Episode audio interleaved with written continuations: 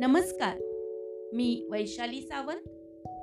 कवितांचे दालन भावनिक विकासाचा आविष्कार ह्या उपक्रमात आपणा सर्वांचं स्वागत करते.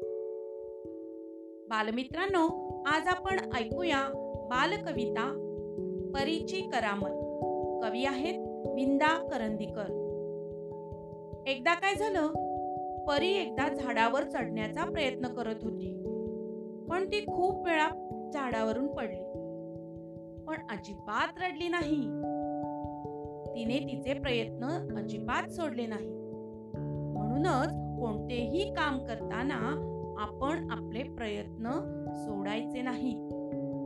म्हणजे नक्कीच ते काम एक दिवस आपल्याला जमते.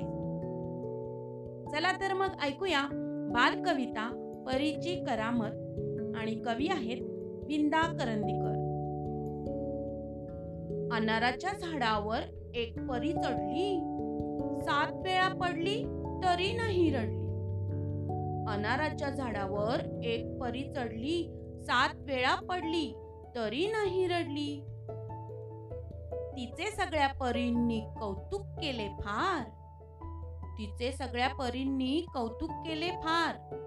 फुलबाजांच्या फुलांचा गळ्यात घातला हार. फुलबाजांच्या फुलांचा घातला हात. धन्यवाद.